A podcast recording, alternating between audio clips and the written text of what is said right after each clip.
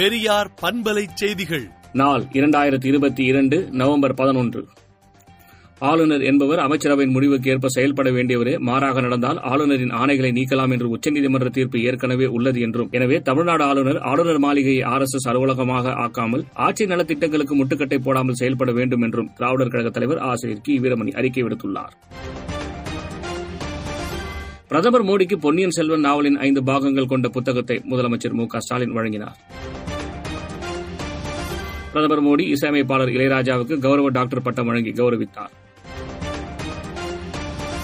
காந்தி கிராம விழாவில் பிரதமர் மோடி தமிழக கவர்னர் ஆர் என் ரவி முதலமைச்சர் மு க ஸ்டாலின் மற்றும் அமைச்சர்கள் எம்எல்ஏக்கள் அரசியல் பிரமுகர்கள் பலர் கலந்து கொண்டுள்ளனர்.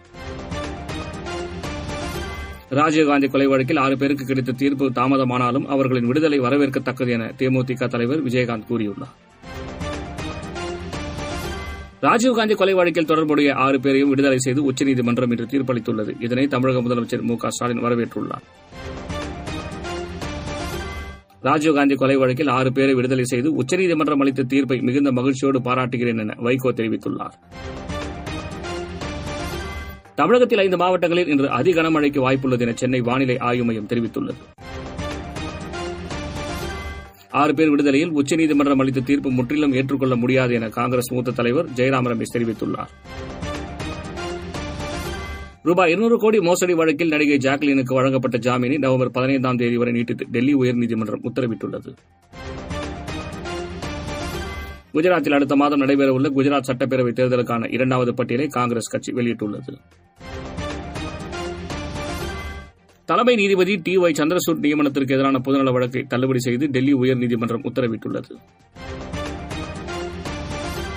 நார்வே இளவரசி தனது அரசு கடமைகளில் இருந்து விலகுவதாக அறிவித்துள்ளார். பெல்ஜியம் நாட்டில் பயங்கரவாதி நடத்திய கத்திக்குத்து தாக்குதலில் போலீசார் உயிரிழந்தார். உக்ரைன் ராணுவம் ஐம்பது ரஷ்ய துருப்புகளை வெற்றிகரமாக அழித்து விட்டதாக தெரிவித்துள்ளது. ப்ளூடிக் சேவையை யாரேனும் தவறாக பயன்படுத்தினால் அவர்களின் கணக்குகள் நிரந்தரமாக முடக்கப்படும் என்று எலன் மாஸ் கூறியுள்ளார். விடுதலை நாளேட்டை விடுதலை டாட் இன் இணையதளத்தில் படியுங்கள்.